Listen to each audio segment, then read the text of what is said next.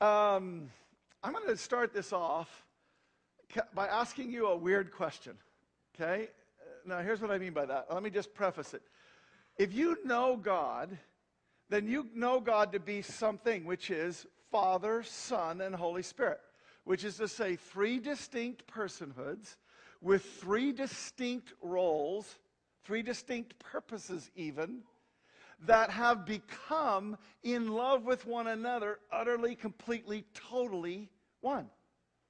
That's who we know God to be. If you know God, you've come to know Him as the triune God, because that's who God is. And if you don't know the triune God, then you don't actually know God. Because God is triune, He's three in one, right? So now let me ask you the weird question What would happen if tomorrow one of the Trinity simply wasn't there? You know, like the Father wasn't there. You know, the Father who's high and lifted up, who's seated on that heavenly throne, who is, he, he's seated on the throne because what he's trying to communicate is, I'm in control. I made everything and I sit here all the time in control. I don't have to scurry about. I don't have to wonder. I don't fret. I'm in control. That's God, the Father, who's over all. But then there's God the Son. God is not just on his throne and distant from us. He very much knows what's going on in us, in that it is his will, as the Godhead, to send forth Christ. Christ proceeds forth into, through creation was all made through him. And even at this point in time, he's come and he's lived amongst us in order to show us that he knows what we're going through and to die for us, to redeem us, to do all of these things. So it is God, this is the part of the Godhead that is projecting himself into our lives and into creation and into all things. That's the nature of God, to be not just high and lifted up, in control, sovereign, but to be in everything. See what I mean? Intimately so. But then there's the Holy Spirit. In many ways, of the Godhead, by the way, uh, Josh and Joy are back from their honeymoon. I love you guys so much. That was phenomenal. This is, great. Congratulations, you guys. I wanted to say it earlier and I forgot, but I get to now. All right. So the Holy Spirit is this is almost the most unusual part of the Godhead in this way, in that, think about it. What's, what part of the Godhead is most associated with power? The Holy Spirit, right? He's the one that it, creation is hovering over the formlessness and the void, and He's giving it shape and purpose and meaning. So the Holy Spirit is that part of the Godhead which is most identified with the power in God, and yet He's the one that brings attention to Himself the very least. See, he, what does the Holy Spirit do? In His power, He points people to Christ, who in turn points to the Father. So there's this incredible dynamic of who these three personhoods are and some unique aspects of them. And like I say, if one of them were to simply disappear, what would it be? What would he be?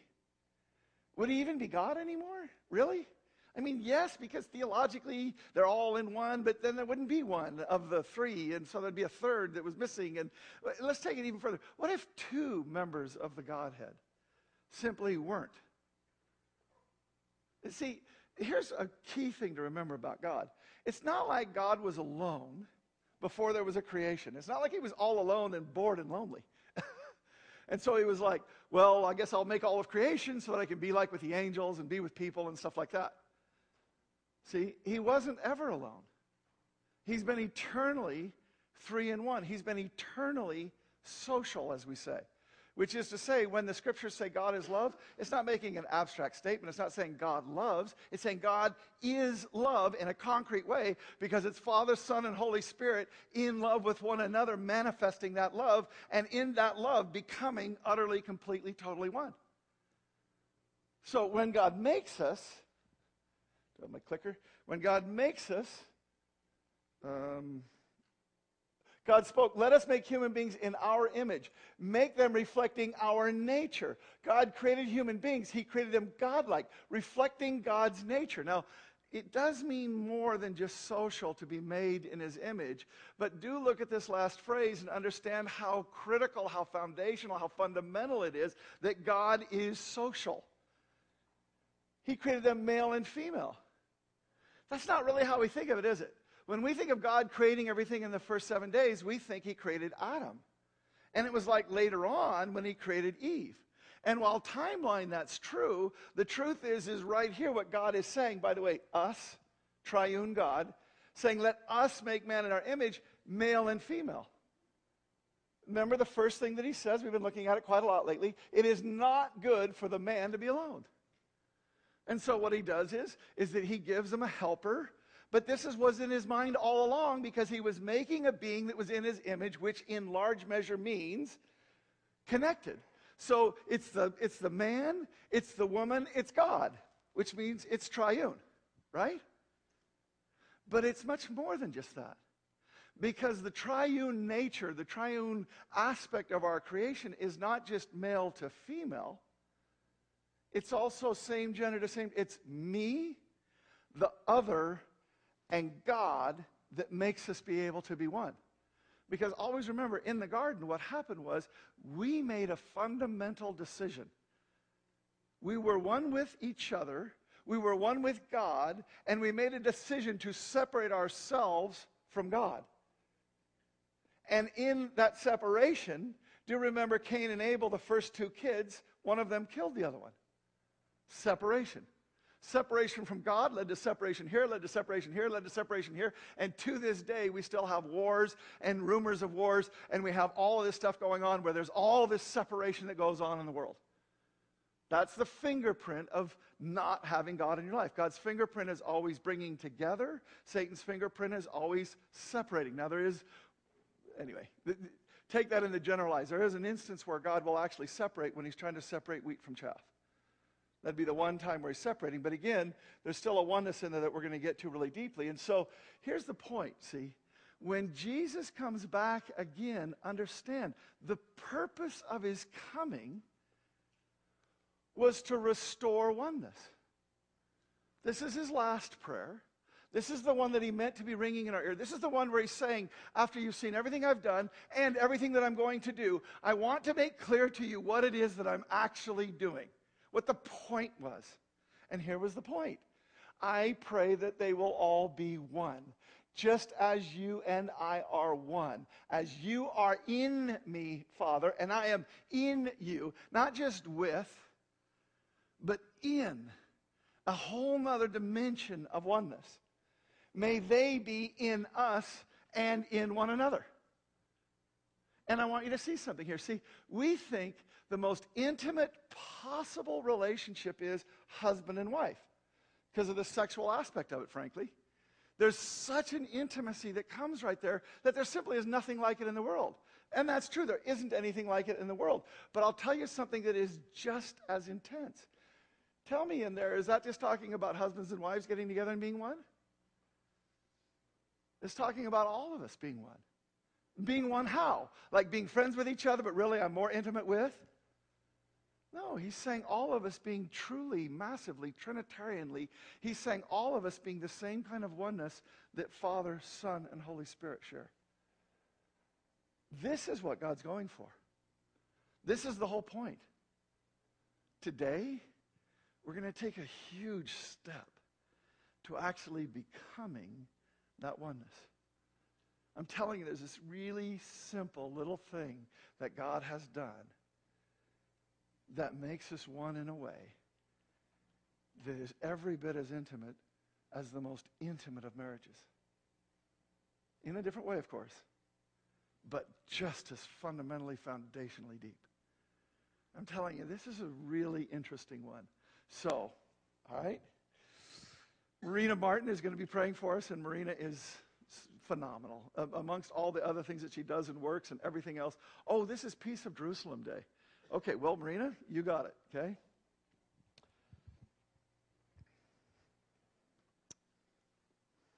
Go ahead and stand up okay. if you're going to do the prayer for the peace of Jerusalem. This is something that we do every year. This is a day that's set aside. God says, pray for the peace of Jerusalem. And so go ahead, Marina. Okay. Um, in Psalm 122, 6 through 9 says um, that we need to pray for um, the peace of Jerusalem. Actually, it's David praying this, is praying this prayer. Um, so, Lord, we just pray for uh, justice, prosperity, protection, and peace over Jerusalem, Lord. We pray that you uh, just reign in that place, Lord, and uh, that your will be done, God, um, as it is in heaven, Lord. We thank you, Lord, that as um, everything that's going on, and uh, you uh, that you are in control of that place, Lord. We pray, Lord, that you protect their walls, their borders, Lord, in the name of Jesus. Lord, we also, um, I being led to be prayed, and just like in um, Philippians 2 2, that says that we need to be in the same mind, uh, maintaining the same love, uniting spirit, and for one purpose, for the same purpose, Lord. That's why I pray for this church, Lord, and I believe that that's why you're saying to us. Uh, we just pray, Lord, that we uh, that our, our hearts are open to hear where you have to say, Lord. That our eyes are open to see what you're trying to show us, Lord. And as uh, as you uh, speak through us, through um, Pastor Kurt, Lord, that we are able to receive it. I pray, Lord, that He speaks your words. Uh, Holy Spirit, we just welcome you in this place. In the name of Jesus. Amen. Amen. Thank you. That's a really important thing on the prayer for the peace. I'm sorry. I, I, I uh, anyway. All right. We're in our series, and this is called Simple. And the thing that I'm loving about this series is, is that what we're doing is we're looking at the most criti- critical aspects of our walk, things that we think are difficult. You know, uh, small groups and serving and outreach. I mean, these seem like very difficult things when we think about them. They kind of frighten us, and there's a lot of eh, about it and everything else. What we've been doing is we've been looking at them and seeing how truly simple they actually are. Moreover, we have been, been not just talking about it, but we've been doing something to experience them. And I just have to tell you, I think God's doing something in this that's trying to teach me something about how He wants to do church. And I'd ask for your prayers because I think there's something in not just being hearers of the word, but doers and actually letting people taste of the things that He's talking about prophetically from the pulpit that is going to take us to another place. I feel like He's doing something that is very significant. So please pray for me on this. I've really been loving this series. But let me come back for now to the Lord God said, It is not good for man to be alone. Now, I want to tell you something. I'm a person that has had a lot of friends throughout my life. I, nobody who would know me would ever say that I was ever alone. Okay, I've just had a lot of friends. I'm gregarious. I'm extroverted. I just, you know, I like people, and people like me for the most part. I mean, I can make people mad and stuff, but you know. Uh, but the bottom line is, is that I have always had a lot of friends, and it wasn't until I was literally preparing this sermon that all of a sudden the Lord pointed out to me how really alone I was for a lot of years and how much it cost me. I'm going to take, this is a different kind of a sermon. I'm going to take a little bit of time to tell my story as opposed to going through a bunch of scriptures like we would normally do. And if you're visiting, uh, you know, we do things differently every once in a while. And I, I just want, I think that there's a story in here that I want you to hear, and it goes something like this I'm a guy. Guys have relationships differently than women do, right? I mean, they just do. So I'm a guy. When I was in Thermopolis, Wyoming, a town of 3,000 people, uh, we had a corner lot and then an alley, you know, back when you used to have alleys. Remember that? So we had a corner lot and an alley, and then my best friend lived right across the street on the other side of the alley. So he was literally two houses away, and there was a basketball court in between. So we just sit and meet there and hang out all day. And, and we just spent all kinds of time together. His name was Steve Bassey. And Steve Bassey and I were very, very good friends. And we could talk about stuff and do like what you do when you're boys and all that kind of stuff. And I had a very, very close friend. I had others too. Tony Chrysler was a great friend of mine. You'll hear about him in a second. But bottom line, Steve Bassey and I were really close. Now, at ninth grade, my dad gets a job in Cheyenne, Wyoming, where I come from a town of 3,000. We're moving to a town where the high school is 1,200. It's only 50,000 as a town, so, you know, but still, the high school was 1,200, so it's like one third the size of the entire town from which I came. Now, I can tell you what I did not do. I did not get there in the ninth grade and was so pining for my friend Steve Bassey because I felt so alone or so in need or whatever that I would call up Steve every night right before I went to bed, and he and I would chat about our day. I did not talk to him about how somebody was kind of mean to me and it was not very fun and, and you know what that person wore and how stupid they are that they would wear that. And, and I did not talk about the things that it's obvious, you know, I, we did not share life after I moved away. I'm a guy. When I moved, I moved on, right? And I mean, I didn't, that was not the heartless thing. He never called me either. It's not like he was pining for me, okay? You know, I come from Wyoming. You know, people carry guns in Wyoming and they know how to use them. You know, you just don't do that kind of a thing. And we didn't do that. And I get with Facebook and stuff, this has all changed a little bit. But I want you to get the principle because there's something in here that God's doing. Now, I moved down to, to to Cheyenne. And sure enough, you know what I mean? I developed friendships there. And Kurt Peth and Greg Fetter and Joe Martellero and Dave Nelson. These are guys, I still remember their name. I still remember everything about it. I mean, we spent life together. Every lunch, we'd go out to lunch together. And, and you know, after and, you know, school, get out at 3 o'clock and we'd be together until, you know, we'd eat dinner together most of, a lot of times too. Didn't, we didn't bother to go home. So we were friends, really close personal friends. We could share things with each other and so on. But at some point in life, after high school, uh, I, I, I did a short stint at the UW, the real UW, University of Wyoming. Okay? and, and I spent a short stint at University of Wyoming, and that's where all my friends were because it's 45 minutes away and it was just like an extension of high school, and we were all still friends and so on. But at some point in time, I moved to Arizona. Now, why did I move to Arizona? Well, you did hear me say that I was from Wyoming, right? Okay? I moved to Arizona because Wyoming. Wyoming is this unusual state. God took all the beauty that he normally puts in an entire state and distributes somewhat evenly. In Wyoming, God took all of that beauty and he scrunched it up into one corner that is world famous in its beauty Yellowstone National Park and the Grand Tetons. It's world famous, it's so beautiful, and that left the rest of the state what, we what would be charitably called windblown. Okay, I'm literally not kidding you. The, the, the, Rocky Mountains, if you look at the earth as it spins through and as the air comes through, it, that's the cut where it goes through. And I'm telling you, there's no trees on the wind side of a mountain. Uh, nothing can grow. It is blowing all the time. 7 Elevens lock one of their doors because if they, somebody accidentally opened both doors at the same time, there'd be a tsunami inside the 7 Eleven. It would empty them. I literally hadn't lived there for a couple of years, forgot about this, was in uh, uh, Rock Springs, Wyoming, right down I 80, where this wind just blows all the time. I, I, I, I forgot about it. I opened my door. The wind ripped the door out of my hand and sprung the door open, where I couldn't even close it. Broke the door. In Wyoming, I'm sorry, this is a little bit crude, but you just, you know, you got to get it. In Wyoming, what we say is the wind doesn't blow, it sucks. all the time.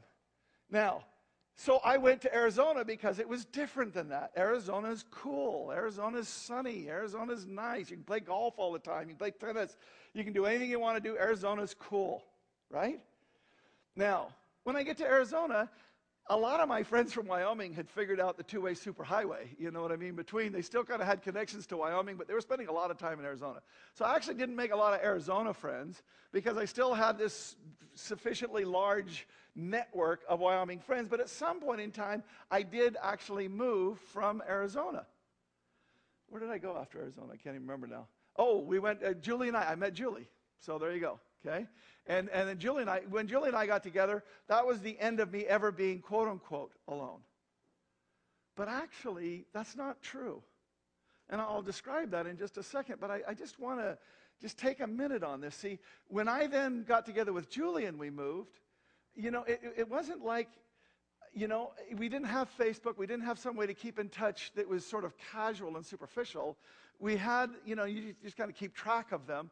I just didn't call my old friends. I, you know, I'd moved again and I'd moved on and they weren't calling me and we loved each other. We, we would, you know, it wasn't like we didn't like each other and it was an iffy friendship. We were very, very close friends.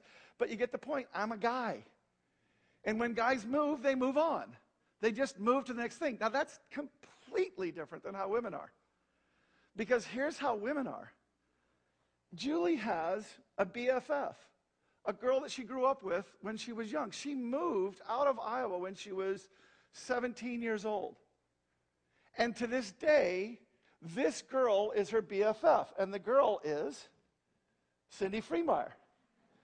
Now, I want to say, you have to be BFFs with somebody if you're willing to wear outfits like that together. Okay? This connects you for life. Okay? If for no other reason than, you know, you wore that.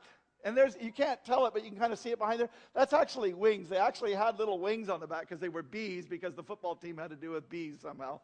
And so they were like a cheer squad, you know, with bees stuff. You know, it's just, all right. So Julie, Julie is still BFFs with Cynthia. Still, you know, I mean, she moved away. It's been 40 years since we they lived in the same zip code, even in the same state, even the same time zone.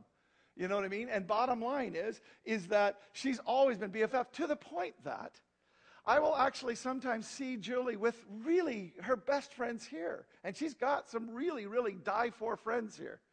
And then she'll talk about her best friend Cynthia. And I, whenever she says that, it always goes to me like, that's kind of rude to say. I mean, that's kind of offensive to the people that are here. And but as a guy, see, I think that. And if I go to the girls and I and I like I've done it a couple of times and then I learned not to do that anymore. But I, uh, what I did was is while she was while she she'd say that I said, Julie, that's kind of rude, you know, her best friend. What about these guys? And all of the girls just look at me like, what the hell's wrong with you? you know? Of course Cynthia's her best friend. We get that. There's no issue. There's no competition here. We're her best friends here. But, you know, this is the one for the whole of life. You know what I mean? And we're the worth for the rest of her life, but this has been the one that's been there since the beginning. See what I mean? In fact, let me show you how strong this is. Some people grew up in the same town their whole life. Like a lot of people from Seattle just lived here their whole life. So you've got friends that are part of your, when you get married, they're still part of your relationship that you've had your whole life as guys. But if you are a guy and you moved out of where you live, and you are now married to someone who also moved out of where they live, I can tell you with about 99.999% certainty who one of your very best friends is as a guy. The husband of your wife's BFF. Isn't that right? Because they're still connected. They're still talking. They're still sharing. You're still getting together with them. And you're, you're either going to be friends with the guy or you're not going to be friends. And not going to be friends isn't fun because the girls are still getting together. So you figure out what you like about them and you start liking them and you have a good time with them. And then you actually want to get together, the four of you, right? Now that's true. And the reverse doesn't really happen that way. Again, if you lived in the same town, yeah, I got you do. But it doesn't really work the other way. I'm not saying never. But it's pretty unusual that your wife should end up being really good friends with the wife of the guy that, you know, you guys were like best buds in third grade. That just doesn't happen with guys. So you see, here's why this is important. I want to present myself as an experiment. Anybody who knows me will know that that's all too true. Okay, I'm a work in progress. And some wish the progress was faster, but you know, bottom line, I'm a work in progress. But I want to present that God has done something in my life. If you were trying to figure out, is there a particular dimension of life that makes people one?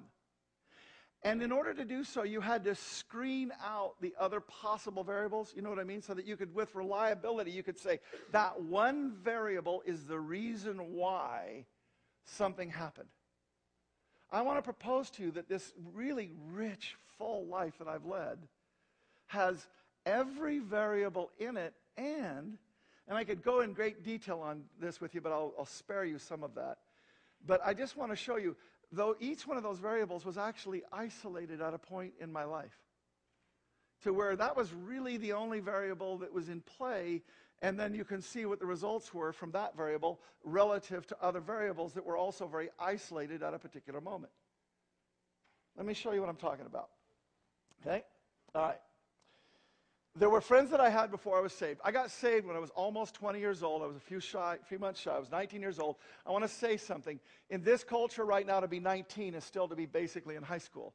I was two and a half to three years out of high school and out of my parents' home and out of every place that was any place comfortable to me. And I had already traveled the entire country. I'd lived in several states by then. I traveled overseas quite a bit. By the time I was 19, just, and I'm not doing anything other than just trying to communicate. I really seriously had lived as much life as a lot of people live not until they're 30 or more. I just had done a lot of things. I had money and I could travel and I did. And I just did a lot, a lot, a lot of things. And I was out early of my household and all this kind of stuff. And the bottom line was, I, by the time I was 19, it was a little bit more like saying I got saved at 26 in terms of what life experience was. Okay? Now, I had friends, as I've been saying, before that time that I was saved. I had friends in Thermopolis, I had friends in Cheyenne, and then I had friends in Phoenix, and then I met Julie, and in Vail, at the very beginning of our relationship, Julie and I, I got saved through a stupid little prayer that I prayed, and I found out that God actually existed, which was a huge surprise to me because I really seriously had no belief that He did. In fact, I argued with any, I didn't even care to argue with Him, I cared that little about it.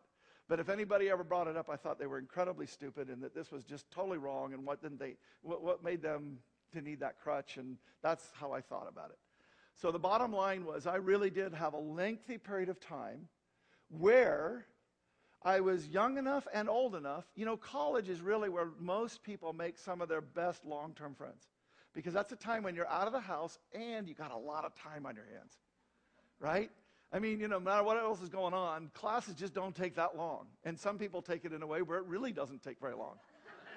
you know? And so those people that you meet in college typically become, you know, you're living with somebody for the first time, and, you know, not every time your first roommate, but, you know, there's just relationships that are made in college, which tends to be, for a lot of people, amongst the very strongest that they'll ever make. So I had that. I, had, I wasn't all the way through college yet. I'd done a little bit of it, and I, I, just thought, this is stupid. I really was learning nothing, and I was getting straight A's, and I just thought, I, this is a waste of time. I can go have fun. And so I, I took a break, and I was living and doing all this kind of stuff. And I want to say something now. In all the friends that I knew, that I can still you their names and everything else, but watch this. The good friends, in all those friends, I can't tell you where anyone but one of them lives right now.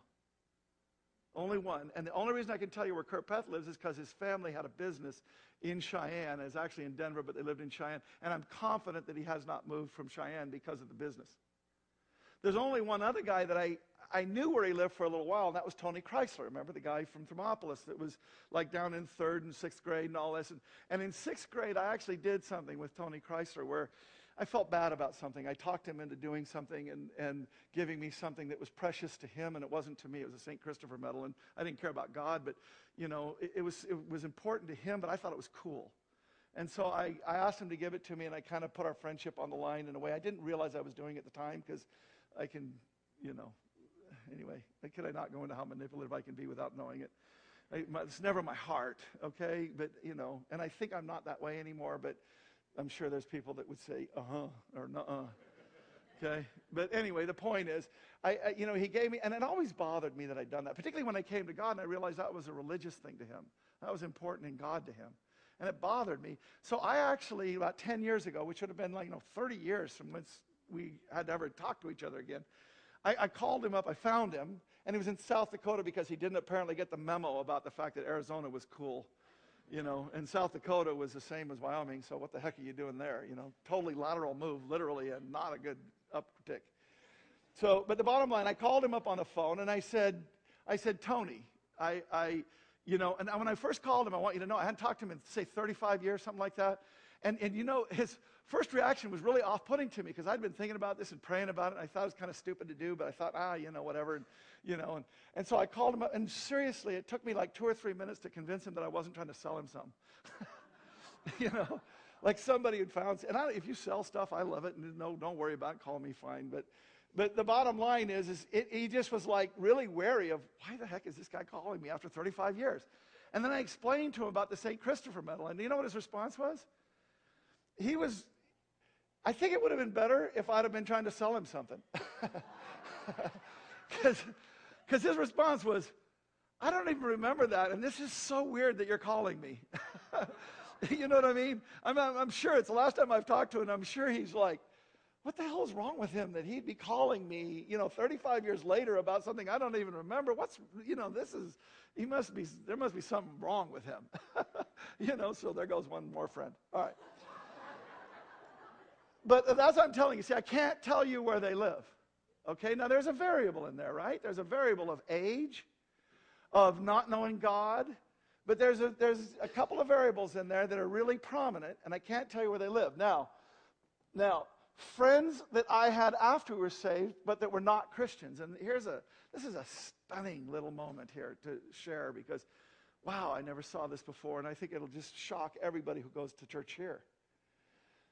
I became a Christian, went back to college, College is where you make friends, and boy, we made just terrific friends. I mean, just really great people. But I went to a college where I'm positive that I was the token Christian in the school. Uh, you, you can be liberal and Christian, uh, despite what some people think about that. You can actually be liberal and still love Jesus. But the bottom line is, this was such a liberal intellectual school that to be Christian was totally stupid, and I was completely the token Christian in the school. And I had no problem letting people know about it because I understood where they were coming from. That's where I was coming from before. But and, and I and we had these friends, and I prayed for them and loved on them, and everything else. Now I also went. I started going to church because I thought, well, if I become a Christian, I guess you go to church. I, I, a Christian never brought me, and I didn't come to church. I didn't come to Christ because of church, and I didn't know anything about church. I'd been into it one time before to watch my girlfriend play guitar, and we sat up and sat down and sat, stood up, sat down, stood up, sat down a bunch of times, and I went, "This is really dumb," you know. And I really like what we did liturgically the other day, so you know, and I'm cool with standing up, and sitting down. But the bottom line is, is that it just wasn't, you know, I, I want to say there was a difference. Well, I'm at this, I'm at this church, and I don't know if there was even people our age.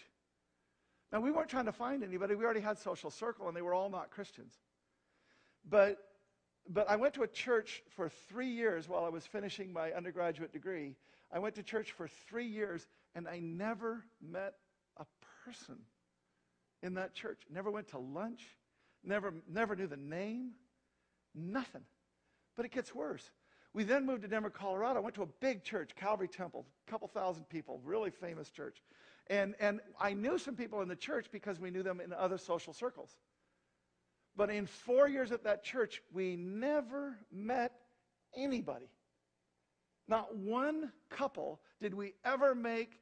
I never knew them. I, we never, I never learned a name. I didn't do anything. Now, we weren't serving. We weren't in small groups. They didn't have small groups back then.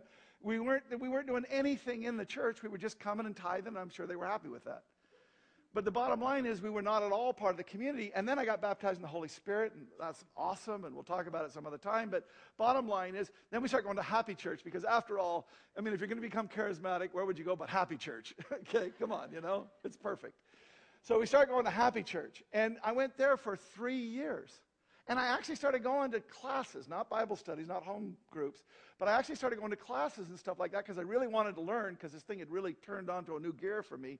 And so I was going to all these classes and still, now, understand, it has been 10 years now that I'm going to church every Sunday. I'm a very faithful churchgoer. I always have been because I came up without it. And I just know how important it is. I'm telling you, I can't get through a week without it. And I'm not talking about as a pastor. I'm talking about way before I was a pastor. It never occurred to me that I could get through a week without church. I'm not saying I didn't have to do it once or twice, but I just, wherever I was, I went to church because there was something that happened in me. I could feel it, and it made a difference in me. And the bottom line was 10 years of going to three different churches, two of which were large and you would think good at what they do, and never made one friend from a church. Not one. Now, it wasn't their fault. I wasn't serving. I wasn't in what they were offering. I did some classes, but that was it. So it wasn't like I was doing, and I didn't need to meet anybody because our friendships, if anybody, people would have said, You have too many friends. You know, Julie, come on. Right? And me too. So there was lots of friends, but, but so we weren't looking for anything in church, but still you'd think something would happen in 10 years. Now, we made a lot of friends during that time and had a lot of friends, but again, only a few of them were Christian. Uh, maybe one or two were actually Christian before we met them. Several in this period of time now, it's three years after I become a Christian, now we're starting to bring a lot of people to Christ. So we actually did end up with several people that knew Christ during that time, but it was because we brought them to the Lord. So let me take those out for a second and put them in the next category. But let me tell you what the, what the marker is here. Of those people, I can tell you where most of them live, but we don't talk. The people I knew in college, the people I knew in Denver. I can tell you where they live, and there's, there's some sort of whatever, but it's not like I call them up. And if I called them up on the phone, the conversation would be like, wow, long time no talk. What are you doing? Who are you now?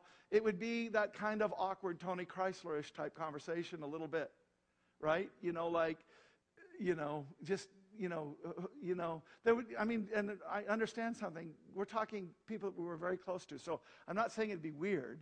I'm just saying it'd be one of those conversations where you haven't talked to somebody in a long time and you're just kind of feeling each other out again and trying to get and everything else, right? Okay, you got it? So that's the second section. Now, I'm in my 30s, and 30s are a time when it's kind of hard to make really deep friends. Why? Because you have kids, usually, because you have a job. I also had a career I was pursuing outside of the job that I was doing to make a living. Julie was working. We were incredibly busy, everything else. But the bottom line is, then there came a third phase of my life, a third phase of this experiment, where we had friends that were Christians. And what I mean by that is, is initially we went over to the big church, Church on the Way. We lived in Venice, California. We drove over the 405 into the valley, and we went to Church at the Way with Jack Hayford. And that's where I wanted to go to church. And we were there for about three years. And then I just, it just wasn't where we were supposed to be anymore. And we knew that in the Lord. And we looked locally, and we found a little church. And we actually started to get to know some people. And and because it was smaller and it had some needs and so on, and I, you know, I was of some value at that point in time, I started actually serving a little bit. When I started serving, I started getting to know people. And then I realized, wow, small groups are kind of becoming a big deal, and we should start small groups. So I started the small groups program at the church, and, and you know, we, I got into a small group, and we talked about small groups last week, and I'm telling you, out of those small groups, we made friends that, you know, are still very, very, very much friends to, for us today. Now, not all of them. But, but the small group thing that we talked about last week was incredible. But there was another variable. And the variable was I not only know where each one of those people live, I talk to them often, and to this day, any of us would do anything for any of us at any time for any reason literally, I want to show you how strong this is. This is Guy and Darcy Morris, who are sitting right back there. This is Guy Morris from that small group. But now, now our small group, you know, there was more people than just Guy and Darcy and us. But, you know, there was a deeper connection in that small group that was made. Something else started to happen. And I fell in love. And I'm not talking about falling in love like, like, like with my wife. But I fell in love with this person. And I'm telling you, I believe the reason my guy's sitting here right now is there was a tough time going on in their life. And I literally believe that the reason why they're here is because we prayed them up here. Because I couldn't stand to see my friend going through a hardship. And I thought that something good would happen if we could get him to come up here. And we prayed and prayed and prayed and prayed. And then he got a job with Microsoft and moved up here. And I mean, he's a, he's a, he hates the rain and he hates the cold and he loves being on a boat on the ocean and that's all he really wants to do. So I'm telling you, there was a lot of prayers that had to overcome his will, okay, and his desire and his choice. But I'm just telling you, see, something, the small group was the catalyst. The small group was the thing. But out of the small group started to come something that started to transcend a relationship the way that we would normally think of a relationship. It started to become oneness. It wasn't just him that was in that small group. It was guy. It was uh, Mike and Debbie McMahon, and this is the girl who I said is, I'll be there two weeks for the memorial and doing the eulogy, and really didn't want to do it because I don't think I'll be able to get through it. And and that this was another, you know, I mean, these are the kind of friends that when I heard that she had died,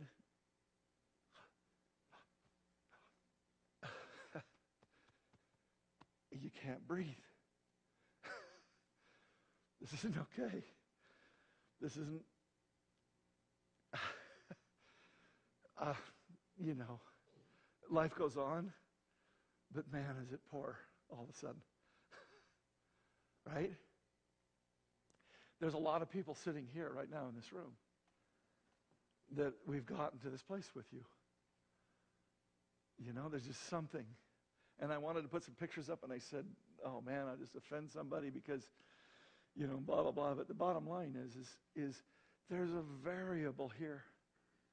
What's the variable? Well, follow that down. It's number three, where we started getting into community in a way that God wanted. In a way that God had something more than friendship. if I had more time, I could go through this and just, just isolate these variables in a way that you would see. The only variable was God. These other relationships were very close, but they never got to a transcendent place. And I want to say, Jesus prayed, I pray that they will all be one just as you and I are one, as you are in me, Father, and I am in you, and may they be in us. I prayed, he prayed that, but here's the point that I want to make right now. He didn't just pray it. This is what he's doing. He didn't just pray it. He said, I'm going to pray it because I want to tell you what I'm going to be doing. And what I'm going to be doing is making you guys one. I'm going to be doing a work inside of you. I'm going to make you one.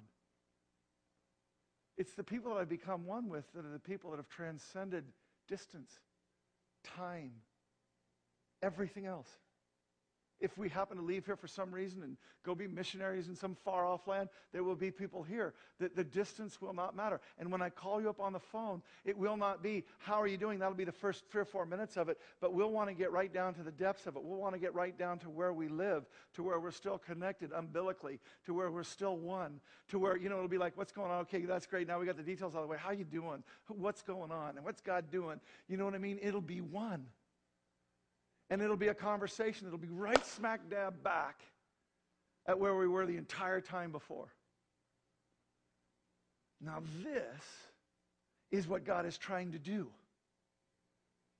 Now, here's what God showed me. It's only in number three. I'm going to go backwards, so if I mess it up. It's only in number three where I was really letting the Holy Spirit, God, Jesus, Father, Son, Holy Spirit, do what they wanted to do in my life. And here's what I want to say I can go right back to number one, and I can tell you the biggest mistakes I ever made in my life were at number one phase. And it wasn't just because I was young, it was because I was alone. I was actually on my own. And you talk to my parents, talk to my family, talk to my friends, they would say the same thing. And it wasn't that we weren't very close. It, there's just an isolation. People that grow up in Christ don't understand what this is. People that didn't grow up in Christ, you know what I'm talking about. If you came when you were later, you know that there's, an, there's a, an aloneness because of a lack of the Holy Spirit in your life that is alone. And the fact is, these are the worst decisions I made in my life, followed only by phase two, where I was a Christian, but I was still alone. And I'm not talking about being alone. I had Julie. I mean, I've got the greatest person in the whole world, and I could talk to her. I could talk to her. But do you understand that even with your spouse, there's some things, and there's a bigger scope, and there's another thing that God wants to do that's different than what that thing is? And it was that that wasn't happening in my life. And the next biggest mistakes I made in my life were right there. And I'm still capable of making whoppers of mistakes, but I got to tell you something. It was the decision to come here that Mike and Debbie McMahon were in Jackson Hole with us, and our season had ended in Jackson Hole, and we had churches. We'd just begun our search, and we already had churches, 800 people more, very stable financially, no debt, all kinds of stuff, everything else. And, and I just am prone to take the more difficult thing. But frankly, I'd been doing five churches at one time. I was so stinking tired at that point. All I wanted to do was go someplace easy. And Jim Hayford calls me out here, and we sit on that little cement thing outside of that building over there. And God, I hated that building. And, you know, I don't hate it anymore, but I think I do. I don't know what it is anymore. You know, God does great things with you, and you love what you hated, you know?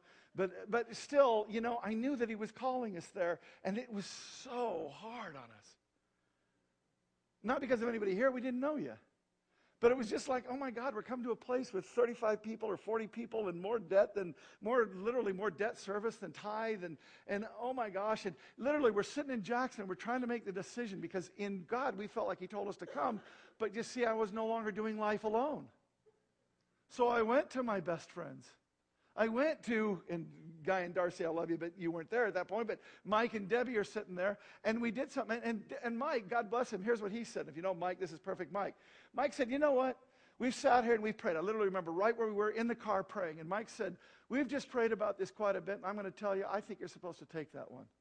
And it's the harder one yet again, Kurt. And he said, You know what? Those things are hard and they're, they're hard. They're just hard. And he said, Here's the deal. We're making a deal with God right now. Should for some reason that one not work out, the next time that you get a decision like this, you just get to take the easy one. You don't have to ask God anything.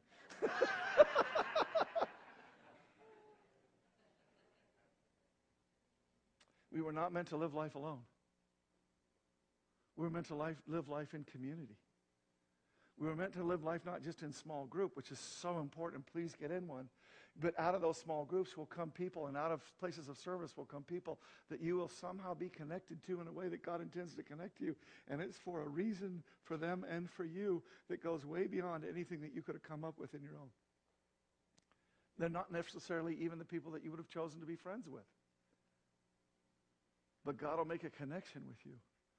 And God will do something to where you become one, and you'll think those are the most amazing people ever. I want this whole church to experience that.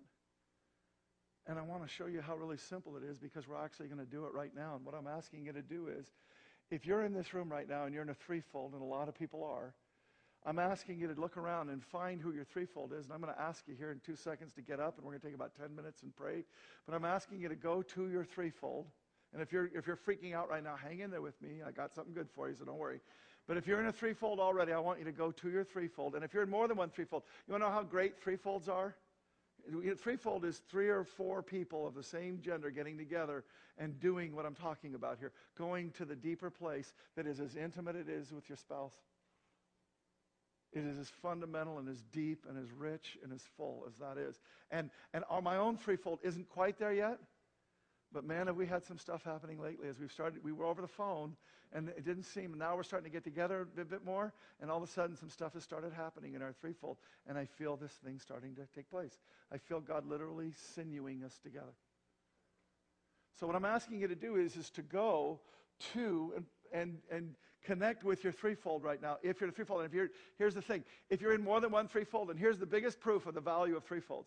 When we first announced threefolds in the church 12 years ago or so, here's the truth, guys, were so mad at me because they're guys, and they so didn't want to be in this kind of a deal, and now many of those guys, probably as much as half of those guys, are in more than one threefold because of the value that's come out of them. So, if you're one of those guys that has a conflict because you're in more than one threefold, just the first one that you meet, that's the one that you're going to go to, okay? The other ones will not take offense at that, okay? You're not picking one over the other.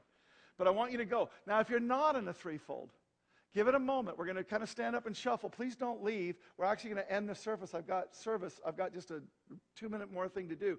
But what I want you to do is if you're not in a threefold with somebody, I just want you to turn and don't think age. Actually, some of our very best threefolds are intergenerational. There's a purpose and a plan in that thing. We've been talking about it lately. So don't think of it just friends, who you'd like to be a friend with. Turn to somebody, and here's what I want you to do. Just experience, taste a little bit of what a threefold can be. Because what I want you to do is I want you to just, to the degree that you can share, I'm not asking you to spill your deepest, darkest secret, but to the degree that you can share something that's important to you. I'm asking you to, to, with just three other people. If there's four people, that's too many. Well, I'll, I'll let you have four, but you can't go to five. Okay, and try and keep it at three. Maybe even two is fine, because you'll get enough, and it'll give you a little more time to talk and pray. But I want you to talk to each other, and then I want you to pray with each other. Pray for each other. See what I mean? If, try and go to two. I think it'll actually work a little better. So you catch, catch my drift, and, but if you want to do three, it's okay. Now, I know, I know there's introverts here and you're freaking out and everything else, but I'm asking for trust at this moment. Because I'm telling you, I'm asking you to go in there, just like we said at the tithe, expecting God to do something. Expecting you to taste. It's not the fullness of a threefold, but it'll be a moment. Please don't do this. If you're sitting next to your spouse, don't turn just to your spouse, just you and them. That you're already a fold. Right? I'm talking about going to somebody else. Okay, that other. So would you do this, please, for me? And music, could we just get a little background strumming and so on? And just turn to each other. I'm going to call you back in less than 10 minutes. So it's not going to be very long, so don't take too long. But I want you to experience this. Just go and be with somebody.